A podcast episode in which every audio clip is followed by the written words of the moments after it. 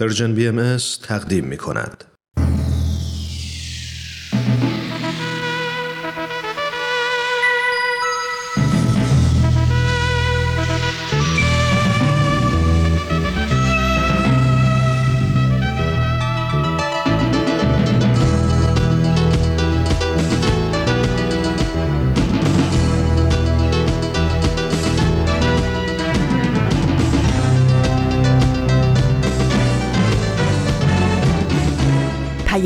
دوست، برنامه‌ای برای تفاهم و پیوند دلها.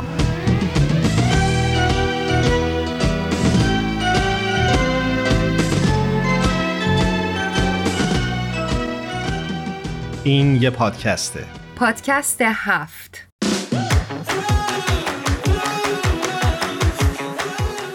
امروز جمعه 2 آبان ماه 1399 خورشیدی برابر با 23 اکتبر 2020 میلادیه. شما شنونده 25مین قسمت از پادکست هفت هستید.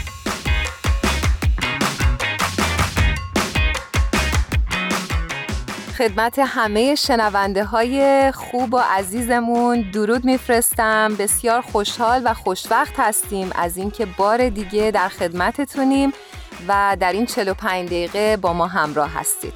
من ایمان هستم و به همراه هرانوش قراره که در این جمعه و در این 25مین قسمت از پادکست هفت با شما همراه بشیم.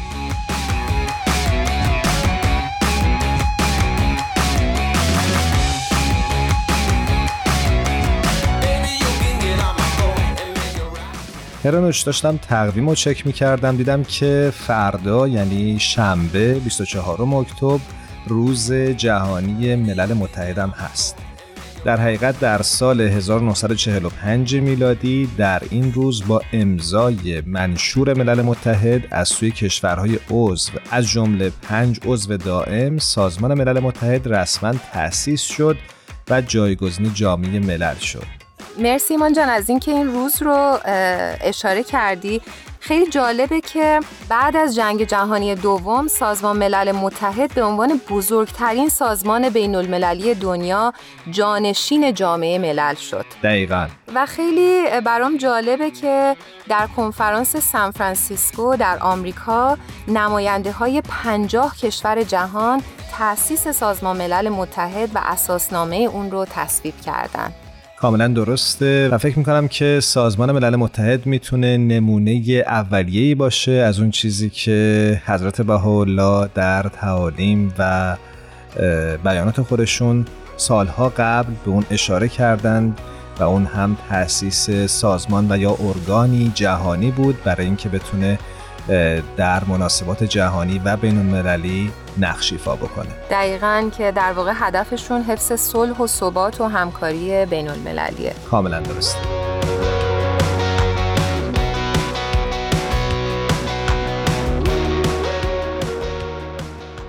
امروز میخوایم در مورد گفتگو با همدیگه به گفتگو بنشینیم.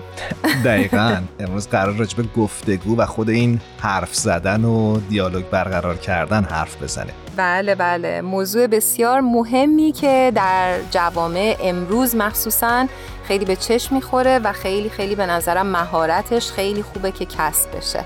فکر میکنم اگه یه خورده تاریخی بخوایم بهش نگاه بکنیم، داشتم توی اینترنت میخوندم که یکی از اولین متفکرانی که بر گفتگو برای یافتن حقیقت تاکید میکرد سقراط بود. چه جالب. آره، نوشته بود که سقراط معتقد بود که آفرینش معنا در پرتو این گفتگوها حاصل میشه. یعنی چی به نظرت؟ فکر میکنم منظورش اینه که بدون مکالمه و گفتگو انتظار شنیدن و یا شنیده شدن و حتی به یک تفاهم رسیدن بی‌معناه. اینجور که متوجه شدم میمان، یعنی گفتگو یه راهیه برای فهمیدن، درسته؟ کاملا، یعنی گفتگو در حقیقت یک وسیله است برای اینکه ما بتونیم هم رو بهتر درک بکنیم و در مواردی که شاید همرأی نباشیم به یک راه حل میانه‌ای دست پیدا بکنیم. آره و فکر میکنم که در واقع گفتگو تنها راهیه که ما میتونیم به فهم صحیح دست پیدا کنیم. دقیقاً باید موافقم.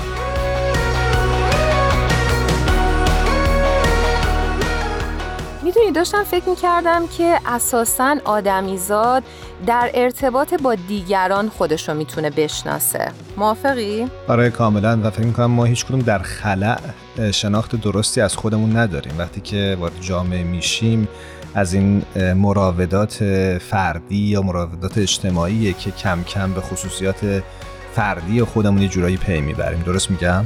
کاملا و اینکه به خصوصیات خوب و بدمون میتونیم پی ببریم اگه آگاهانه فکر بکنیم و اینکه به نظر من خوشبختی آدم میتونه از طریق کیفیت مدیریت روابطش تعریف بشه. یعنی در واقع انسان در رابطه هم خودش رو پیدا میکنه و هم دیگران رو پیدا میکنه. کاملا درسته و یه جورایی اصلا شاید بشه گفت انسان بدون رابطه انسان تعریف نمیشه. کاملا ولی به نظرم خیلی خیلی امتحان بزرگیه و ارتباط داشتن و نحوه گفتگو با دیگران بسیار سخته و نیاز به کسب مهارت داره.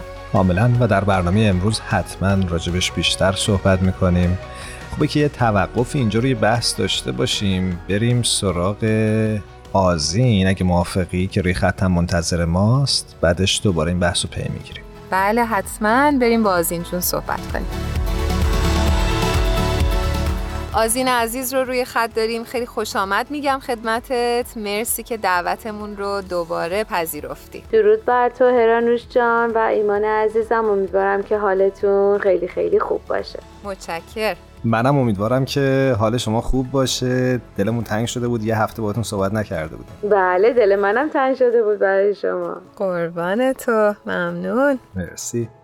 آذین جون این هفته برای ما چه مطلبی رو آوردی و داستان چیه؟ هرانوش جان این هفته براتون مطلبی دارم باز هم مرتبط به سایت عالم بهائی که قبلا هم براتون مطالبی رو از این سایت عنوان کرده بودم. بله. اخیراً سایت عالم بهائی 3 مقاله جدید رو منتشر کرده با موضوعاتی که مرتبط هستند با موفقیت و پیشرفت نوع بشر. اولین مقاله عنوانش هست جامعه و اقدام جمعی. این مقاله توصیفگر اقدامات امیدبخش گروه‌های مردم در سراسر جهان که تلاش می‌کنند برای ساختن نوع جدیدی از جوامع مبتنی بر یگانگی نوع بشر. شما اشاره کردی که 3 تا مقاله مثل که چاپ شده، درست میگم؟ بله بله این مقاله اول بود که عنوانشو براتون گفتم. 2 مقاله دیگر هم هست. خب مقاله دوم چیه موضوعش؟ مقاله دوم عنوانش هست استراتژی‌های مکانی برای وحدت نژادی. در واقع موضوع این مقاله غلبه بر بلای دیرینه بی‌عدالتی نژادی هستش، چیزی که خب میدونیم از گذشته‌های دور دغدغه مردم و یکی از مسائلی بوده که واقعاً جامعه رو تحت فشار قرار میداده. این مقاله ماهیت و رویکردهای برنامه آموزشی بهایی و اقدامات جامعه سازی رو بررسی میکنه که در واقع محدوده‌های مشخص مثل بستر محله‌ها، دهکده‌ها و مناطق دیگه با هدف افزایش توانمندی خدمت به بشریت در واقع داره اجرا میشه. بسیار جالب. ممنون از این جون. من حقیقتش یکم کنجکاوم بدونم مقاله سوم در چه رابطه‌ای هست. مقاله سوم در رابطه با عدالت اقتصادی هستش و عنوانش هم همینه، آیا عدالت اقتصادی ممکنه؟ در واقع شکاف بسیار بزرگی که میان طبقه های ثروتمند و توحیدست اجتماع وجود داره باعث شده که در واقع نویسندگان به بررسی اون بپردازن و یه همچین مقاله‌ای رو منتشر بکنن. در این مقاله وضعیت کنونی اقتصاد جهان ارزیابی میشه و به بررسی این میپردازن که اصول بهایی برای چالش عظیم ساختن یک سیستم اقتصادی عادلانه که همه نوع بشر بتونن از اون نفع ببرن چه دلالت‌هایی داره، چه پیشنهاداتی داره و چه کارهایی میتونه انجام بده. خیلی عالی، مرسی. خواهش. ممنونم از اینکه باز هم از این سایت عالم بهائی برای ما مقاله‌های تازه رو معرفی کردی. بله این سایت واقعا سایت جالبی هست و امیدوارم که شنوندگانمون هم گاهی سری به این سایت بزنن و از مطالب مفیدش لذت ببرن. بسیار ممنونیم آذین جون. امیدواریم که هفته آینده باز با مطالب خیلی خوب و مفیدت ما رو سورپرایز کنی و خوشحالمون کنی. خواهش میکنم عزیزم. خدا نگهدارتون باشه. مراقب خودت باش. خداحافظ. خدا نگهدار. خدا نگهدار.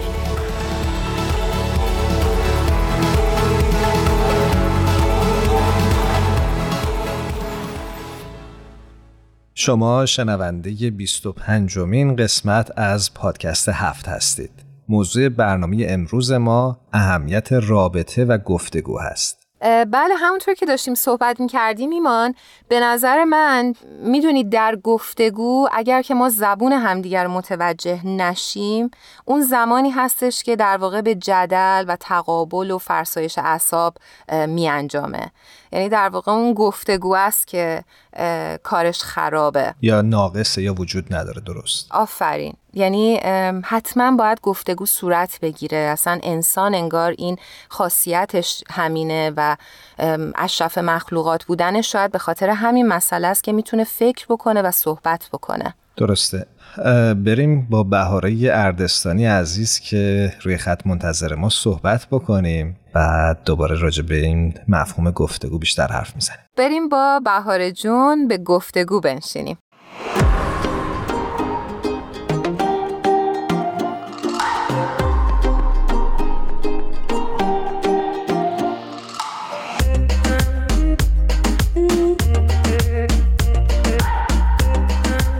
بهاره اردستانی عزیز رو روی خط داریم. بسیار خوشحالیم از این که دوباره در خدمتت هستیم بهاره جون. من خدمتت درود میفرستم و خیلی ممنون از این که دعوت ما رو دوباره پذیرفتی. ممنونم هرانوش عزیز. درود و مهر بنده تقدیم به شما دوستان عزیزم و تک تک شنوندگان برنامه پادکست هفت. انشالله که همگی خوب و سلامت باشی. منم بهت درود میگم بهاره جان. به برنامه خودت خوش اومدی. ممنونم، متشکرم از لطفت. همونطور که همه شنونده های خوبمون خبر دارن، بهاره اردستانی عزیز پژوهشگر در حوزه فلسفه هستن و ما خیلی خوشحالیم از این که بار دیگه در خدمتش هستیم. ممنونم. من هم خوشحالم که در خدمت شما و شنوندگان عزیز برنامه هستم. خب بهاره، ما امروز من و هرانوش داشتیم راجع به مسئله گفتگو صحبت می‌کردیم و مطلبی که فکر می‌کنیم خیلی می‌تونه مهم باشه در جامعه. مسئله‌ای که با یک نگاه می‌تونیم توی زندگیمون ببینیم از لحظه‌ای که صبح چشامون رو باز می‌کنیم تا آخر شب حضور داره، به همون اندازه که در زندگیمون حاضره بعضی وقتا غایبم هست ظاهراً. اگه بخوام یه خورده در سطح اجتماعی بحث رو روشن بکنم، بسته بگم که یک نگاه به دنیا و مسائل و مشکلات مختلف که میندازیم، میتونیم ببینیم که تفاهم و همدلی به اندازه‌ای که باید وجود داشته باشه نیست.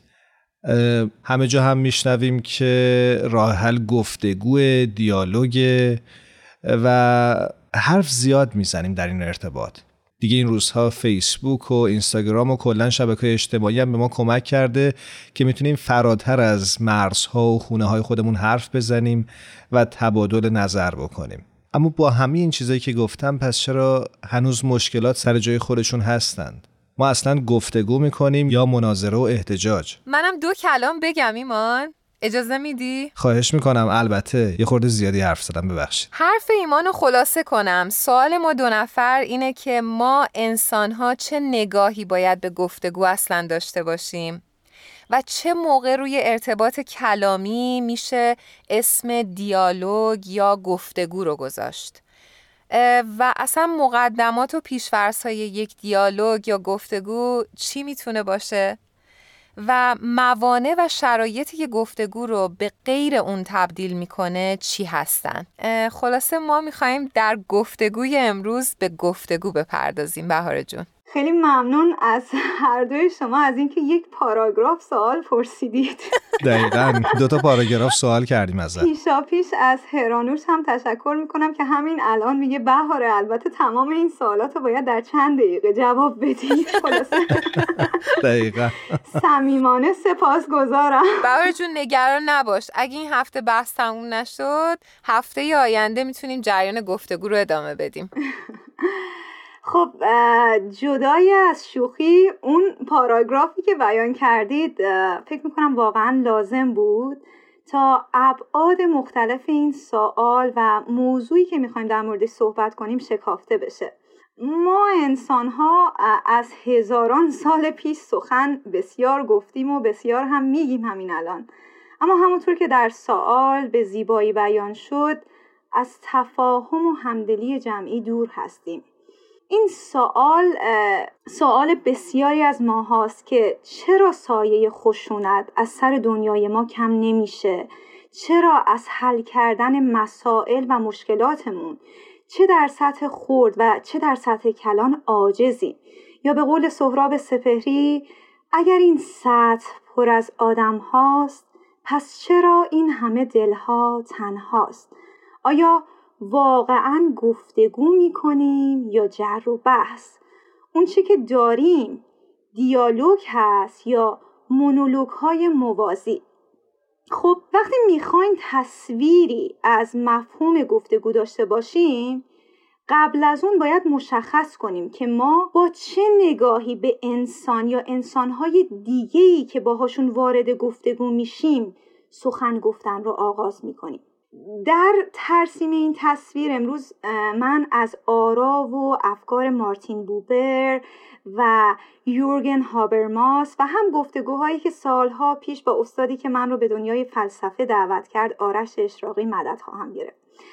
نکته قابل توجه در مورد بوبر و هابرماس این هست که هر دو زندگی در آلمان، ظهور نازیسم و جنگ جهانی دوم رو تجربه کردن. بوبر در اتریش به دنیا اومد و یهودی هم بود. این دو متفکر بزرگ مثل خیلی از روشنفکرانی که نازیسم رو تجربه کردن یک سوال بزرگ در زندگی رهاشون نمی‌کرد. اونها می‌خواستن بدونن چطور میشه ظهور نازیسم رو در آلمان تبیین کرد. یک کشوری با این همه اندیشه های سترگ و رهایی بخش، کشوری که کسی مثل کانت رو به بشریت تقدیم کرد، واقعاً چرا؟ یکی از نتایجی که اونها بهش رسیدن این بود که وقتی در جوامع دیالوگ یا همین مسئله گفتگو غایب میشه، خشونت و عوام فریبی و حرکت‌های جمعی احساسی و هیجانی غالب میشه. یعنی همون جوگیر شدن بهاره جون؟ درسته، خودمونیش همون حرکت‌های ناشی از جوزدگی. جریان‌هایی که در اونها زنده باد و مرده باد زیاد می‌بینیم. انسان همراه میشه با یک گروهی یا یک حرکتی بدون اینکه خودش بدونه آیا قادر هست برای دیگران توضیح بده دلیل همراهیش رو یا نه. بهار جون دل تو دلم نیست برسیم به خود دیالوگ. خب بریم سراغ دیالوگ. وقتی دو یا چند انسان با هم حرف میزنن یه نوع خاصی از ارتباط میبایست بین اونها وجود داشته باشه تا اسم این رابطه رو گفتگو بنامیم و نه احتجاج و مناظره. بوبر اسم این نوع نسبت رو میگذاره نسبت من تو که در مقابل نسبت من آن قرار میگیره. بهاره جون توی صحبتات اشاره کردی به نسبت من تو و من آن، میشه یه خورده اینو بیشتر توضیح بدی؟ صد البته. در نسبت من آن ما نگاهمون به طبیعت یا هر انسانی یه جور شیگونه یا ابزارگرایانه خواهد بود. یعنی بعد از مواجهه با اون شی یا پدیده یا انسان میایم در ذهن خودمون شروع میکنیم به ارزیابی و شناخت در درون خودمون نسبت به اون شی یا انسان برچسب میزنیم، حالا یا مثبت یا منفی، داوری میکنیم، قضاوت میکنیم، اما درهای ذهنمون رو به روی اون شی یا انسان بستیم. جریانی در ما ندارن. با عکس یا تصویری که در آخرین مواجه همون با اون شی یا پدیده یا انسان گرفتیم درگیر هستیم. اما در رابطه منتو، این رو هم بگم داخل پرانتز که معروفترین کتاب بوبر عنوانش ایش اون دو، همین من و تو هست.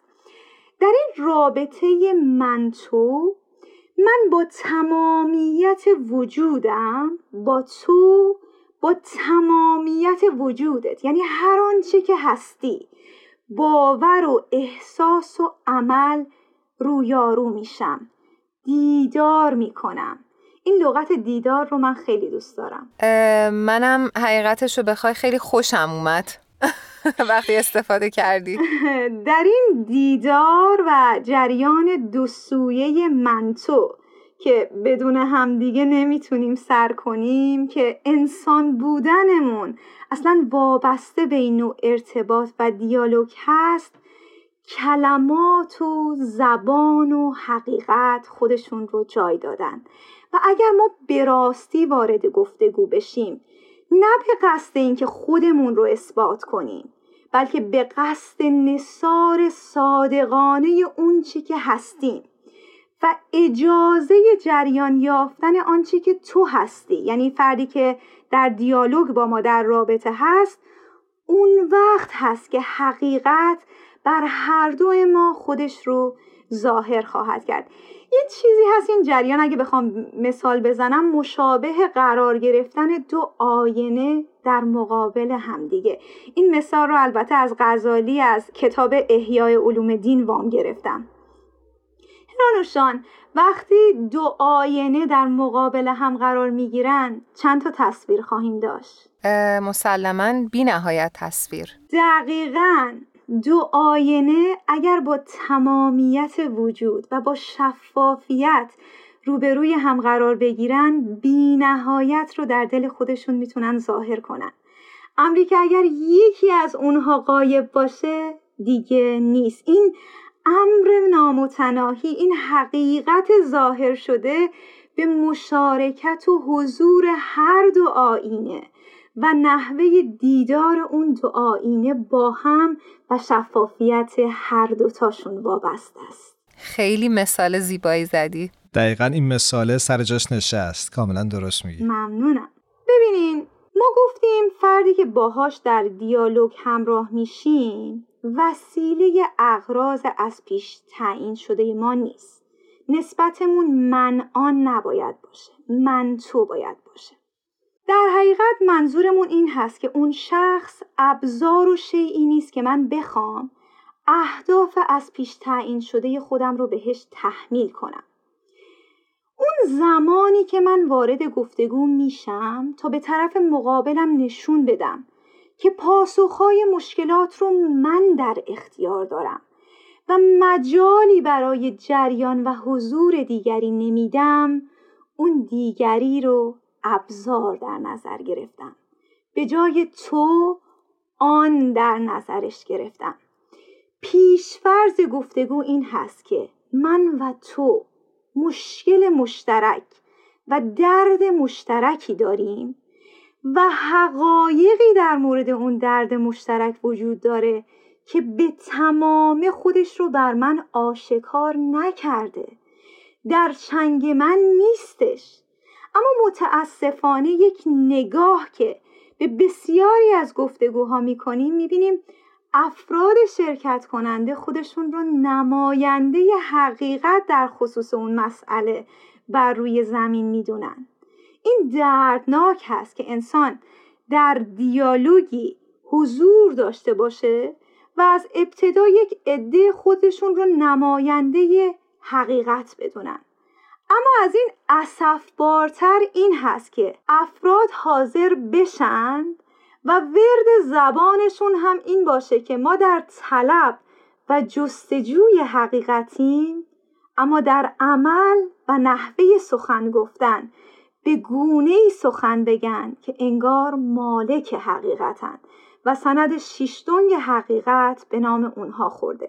اگر اولی مصداق جهل هست، دومی 100% مصداق جهل مرکب خواهد بود. وقتی نگاه به گفتگوها میکنم بهار جون، میبینم که چقدر مصداق این جریانیه که گفتی. حالا ما اصلا چطوری میتونیم نسبت به این جریان هوشیار باشیم؟ هرانوش عزیز، این بحث رو شروعش میکنم ولی فکر کنم باید جلسه آینده ادامش بدیم و مثالهای کاربردی تر بیان بکنیم. ما وقتی اجازه بدیم در جریان یک دیالوگ هستی خودمون با تمامیتش در نهایت خلوص و شفافیت جریان پیدا کنه و این مجال رو هم بدیم که دیگری هم در وجود ما جریان داشته باشه، بین ما یک کنش و واکنشی پدید میاد که هر دوی ما رو دگرگون و متحول میکنه. اگر ما از یک دیالوگ خارج شدیم و باز همون باورها و احساسات ثابت خودمون رو داشتیم و تحولی رو در وجودمون لمس نکردیم، خب باید شک کنیم. یعنی در حقیقت باید شک کنیم به نگاهمون به جریان گفتگو و از این به بعد هوشیارانه تر عمل کنیم. این مسئله رو هفته بعد انشاءالله با مثالهای متعدد خواهیم شکافت. با توجه به اشاراتی که به من میکنی، من صحبت رو تموم میکنم امروز با تأکید بر دو مسئله. این دو مسئله بسیار مهم هست که از صحبت امروز با خودمون داشته باشیم. اول اینکه هر زمان من وارد گفتگویی شدم و خودم رو به سبب نسبت داشتنم به یک جریان دینی یا نظام فکری تجسم حق دونستم و غرضم و مقصودم این بود که دیگری رو به آستانه باورهای خودم بکشونم، هر چه صورت گرفته، اسمش هر چی که میخواد باشه، گفتگو نیست. ما امروز به مشارکت همه انسان ها نیاز داریم. همه همینطور که در دردهای مشترک سهیم هستیم، میبایست که در پیدا کردن راه حل برای زدودن این دردها از جبین بشریت و بعد از اون پوشاندن جامعه تحقق بر پیکر اون راهکارها تشریک مساعی کنیم. و دوم اینکه به جای جستجوی حقیقت در آسمانها و افلاک و بستن درهای وجودمون به روی انسانها، همین انسانهایی که بهشون برچسب میزنیم و تبدیلشون میکنیم به آن، به جای تو، باور داشته باشیم که حقیقت در دیدار با همین انسانها بر ما خودش رو آشکار میکنه و در رابطه دو سویه‌ای به نام گفتگو یا دیالوگ. انشاءالله که بعد از این برنامه دیگه بی تفاوت از کنار هیچ انسانی گذر نکنیم. خیلی خیلی زیبا مثل همیشه توضیح دادی. من خیلی خیلی لذت بردم. امیدوارم که هفته آینده هم در خدمتت باشیم و بحث گفتگو رو ادامه بدیم. انشالله هفته آینده با هم گفتگو خواهیم کرد. ممنونم بهار جان، خیلی ممنونم ازت، از اینکه امروز و این هفته با ما همراه بودی. طبق رسم این برنامه قبل از اینکه ازت خداحافظی بکنیم، ازت میخواییم که یک ترانه رو به شنونده هامون تقدیم کنی. آهنگ گرگ با صدای آرش مرزبان، شاعرش هم که فکر کنم نیاز به معرفی نداره، سروده زنده یاد فریدون مشیری. به به، بسیار عالی، حتما میشنویم. اما قبلش با تو خداحافظی میکنیم. ممنون از شما، جانتون سرشار از سرور باشه. خداحافظ. خدا نگهدارت عزیزم. گفت دانایی که گرگی خیره سر هست، پنهان در نهاد هر بشر. لاجرم جاریست پیکاری بزرگ، روز و شب ما بین این انسان و گرگ. زود زور بازو چاره این گرگ نیست. صاحب اندیشه داند چاره چیست. ای بسا انسان رنجور و پریش، سخت پیچیده گلوی گرگ خیش. ای بسا زور آفرین مرد دلیر، مانده در چنگال گرگ خود اسیر.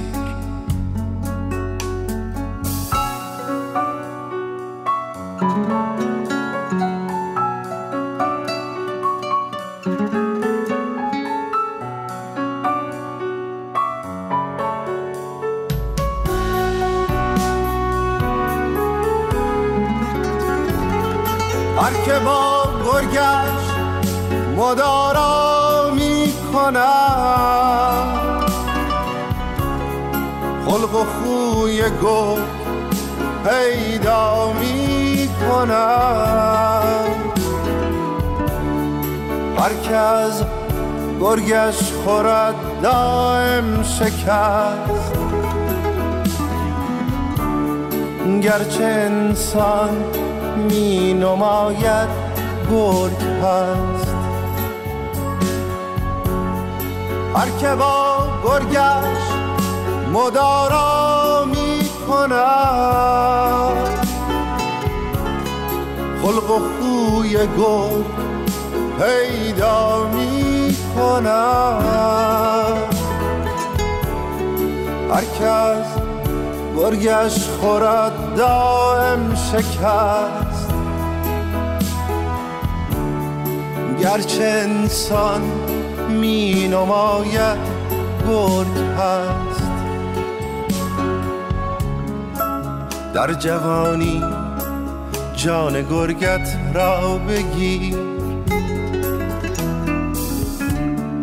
وای اگر این گرگ گردد با تو پیر. روز پیری گر که باشی همچو شیر، ناتوانی در مسافه گرگ پیر. شما میتونید از طریق صفحات ما در اینستاگرام و فیسبوک و همینطور کانال تلگرام این رسانه به آرشیو این برنامه ها دسترسی داشته باشید. کافیه که نام پرژن بی ام اس رو جستجو کنید. مرسی هرانوش که راهی تماس رو گفتی. فکر میکنم خوب راجب بعضی از راهکارها برای تقویت مهارت‌های گفتگو صحبت بکنیم. موافقی؟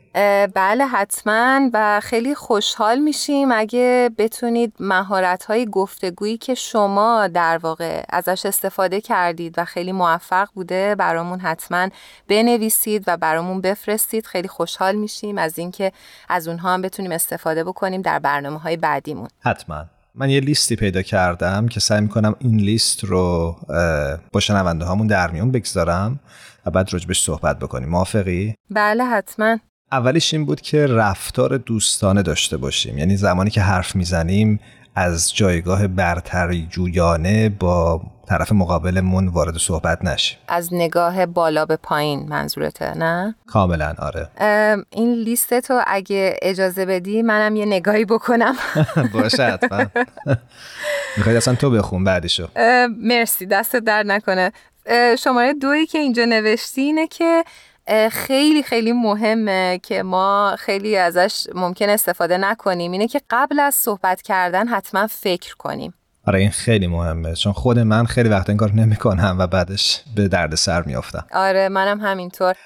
نکته بعدش اینه که روشن حرف بزنید، یعنی مفاهیم رو در حاله‌ای از ابهام و استعاره بیان نکنید. اون چیزی که منظورمون هست رو راحت بگیم، هر چقدرم که سخته، چون ممکنه که وقتی حرف رو به صورت واضح بیان نمی‌کنیم معانی متفاوتی ازش برداشت بشه و یا به قول روانشناسان شفاف صحبت بکنیم و شفاف سازی بکنیم. درسته. اشاره میکنن که این مورد چهارم حتما بایستی رعایت بکنیم خود ما که در رادیو هستیم و اون این که پر حرفی نکنیم. امیدوارم که شنونده های ما این رو از ما نگرفته باشند. منم امیدوارم. سعی بکنیم تو صحبت کردن خودمون باشیم و نقش بازی نکنیم. یه مورد دیگه که اشاره کرده بودن این بود که فروتن باشید، یعنی این که همیشه آماده شنیدن و آماده تغییر باشید و آماده این باشید که ممکنه نظر شما مورد قبول جمع نباشه یا مورد قبول طرف مقابلتون نباشه. فکر میکنم مورد 7 و 8 که اینجا اشاره کردی رو من سریع بگم. اینکه با اعتماد به نفس صحبت بکنیم و مورد 8 اینه که روی زبان بدن خودمون تمرکز بکنیم. به نظرم خیلی نکته مهمیه. نکته 9 اینه که خلاصه حرف بزنیم و نکته آخر که فکر میکنم خیلی مهمه اینه که هنر گوش دادن رو هم یاد بگیریم. خیلی وقتا ما فقط میخوایم حرف بزنیم اما نمیخوایم بشنویم که طرف مقابلمون چی میگه. دقیقاً. و به نظرم یکی از راه‌های شنیدن این همدلی و درک هستش. درسته. در واقع بخوایم که گوش بکنیم، نه اینکه فقط آماده باشیم که جواب بدیم. بیشتر وقتا ما دوست داریم که فقط جواب بدیم. درسته، دقیقاً. بسیار خب، بریم با بهمن عزیز که روی خط منتظرمونه صحبت بکنیم، چون اشاره میکنن که وقتمون هم بسیار محدوده. بله حتما، بریم صحبت کنیم.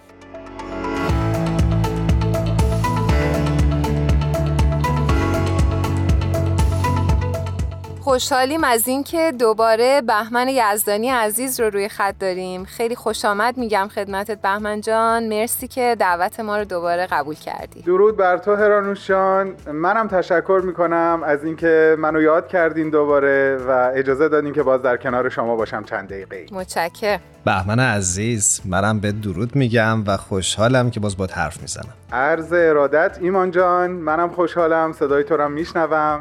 در خدمتتون هستم عزیزان. فدات. بهمن جان، برنامه امروزمون رو گوش کردی؟ امروز کاملا آنلاین، یعنی در واقع میشه گفتش که از ابتدا باهاتون همراه بودم. بسیار عالی. خیلی عالی. خوشحالیم که داری دیگه برنامه ها رو گوش میکنی. دقیقا. ببین، یعنی یک بار من آنچنان تنبیه شدم، اصلا تو نمیدونی من یک مخاطب پروپا قرص شدم، اصلا دیگه امکان نداره اون اتفاق تکرار بشه.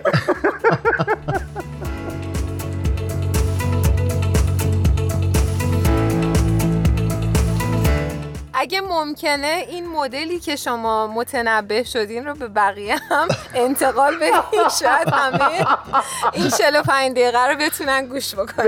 دستتون درد نکنه هرانوش جان. اون حال ناخوشم رو برای احدی نمیخوام. دیگه هر طور خودتون سلام میدونین. نه انشالله که گوش میدن، انشالله گوش میدن. خب اصلا که شنیدی برنامه رو، دیدی که راجع به مفهوم گفتگو و ارتباط کلامی و غیر کلامی صحبت میکردیم. بله بله درسته. نظر راجع به چه چیزی صحبت بکنیم حالا؟ من راستش امروز یکی از اون سخت‌ترین کارها و سخت‌ترین مفاهیم رو انتخاب کردم که راجبش با شما حرف بزنم. خدا به خیر کنه. چی هست؟ خودم رو به چالش کشیدم اساسی. بفرمایین چجوری؟ بله چشم، امیدوارم بتونم از عهده‌اش بر بیام. فقط میگم یه وقتایی بعضی از مفاهیم به قدری غیر مادی هستن به طور خالص که وقتی تو میخوای به کمک ابزار مادی مثل کلمات، مثل صحبت، مثل توصیف یا مثال زدن بخوای اون رو بیان بکنی، بسیار بسیار کار سختی در پیش داری و خب طبیعتاً یکی از غیر مادی ترین مفاهیم مفهوم روح و بقای روح پس از رفتن از این عالم هست. درست. بله. دوست دارم از این فرصت اولا استفاده بکنم و خدمت همه عزیزانی که صدای من رو الان میشنوند یک بار دیگه صعود روح بزرگوار شجریان نازنین رو تسلیت بگم. اما با اشاره به صعود شجریان یه منظوری هم دارم که حالا در ادامه صحبت هم اون رو خدمتتون عرض میکنم. بسیار عالی. حالا بگین موافق هستین که راجع به بقای روح و روح یه کمی با هم حرف بزنیم؟ چرا که نه؟ همونطور که گفتی بهمن جان، به نظرم چون استاد شجریان رو اسم بردی خیلی خوبه که در این رابطه حتما صحبت بکنی. دقیقاً. ببین وقتی که ما دست به گریبان غم مشترک و غم بزرگ مشترک هستیم، چقدر خوبی که او رو تبدیل به درک بزرگ مشترکی بکنیم. امیدوارم که این اتفاق بیفته در انتهای این صحبت. امیدوارم. ببینین، روح یکی از اون مفاهیم کاملا غیر مادی هست که بیشتر میشه اون رو حس کرد تا اینکه اون رو تعریف کرد، مثل مفاهیمی نظیر سرور، مثل ایمان، مثل عشق، که مفاهیمی هستن که تو باید اونها رو بیشتر حسش بکنی تا اینکه بتونی تعریفش بکنی. ولی برای حس کردنش تو میتونی به مثال‌های پناه ببری که خوشبختانه در آثار بهائی، به خصوص آثار حضرت بهاءالله و حضرت عبدالبها، مثال‌های بسیار روشن و ملموسی در ارتباط با روح و بقای روح وجود داره.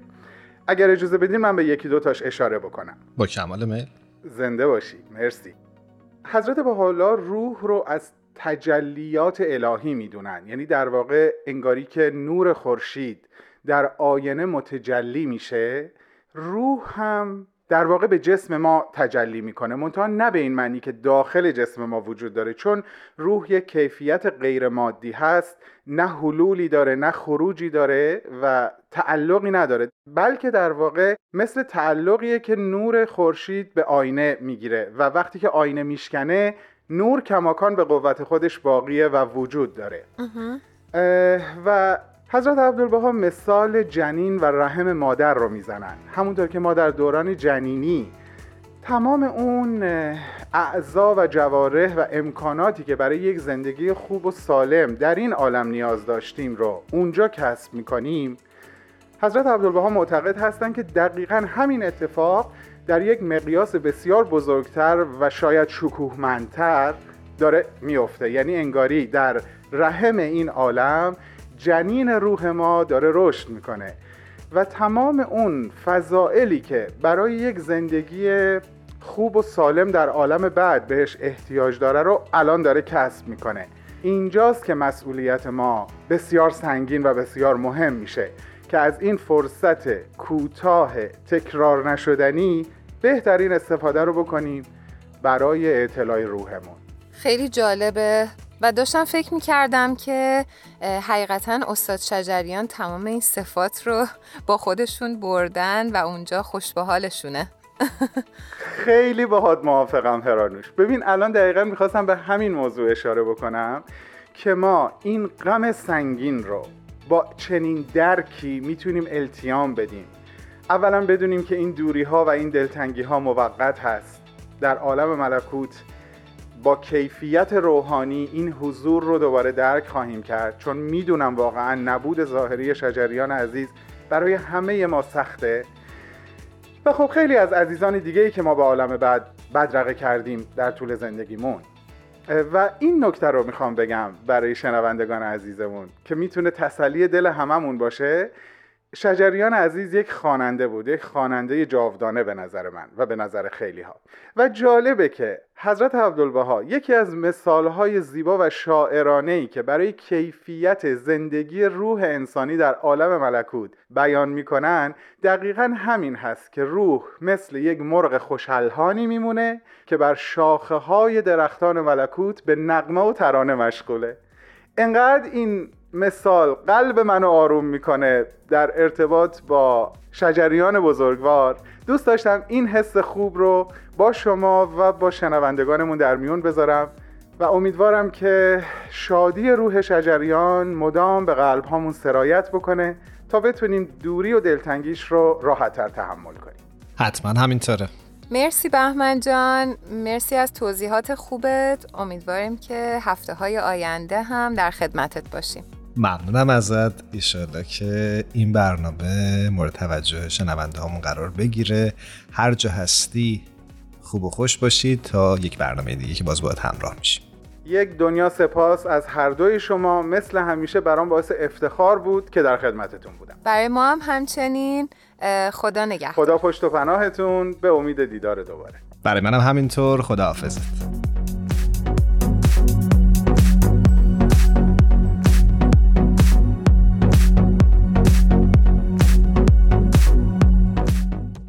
یک بار دیگه به پایان مجموعه پادکست هفت رسیدیم. مرسی که در طول این 45 دقیقه با ما همراه بودید. اینجا جا داره که از تهیه کننده های خوب برنامه‌مون، از الهام، تارا، بدی و میثاق عزیز نهایت تشکر و سپاسگزاری رو داشته باشیم.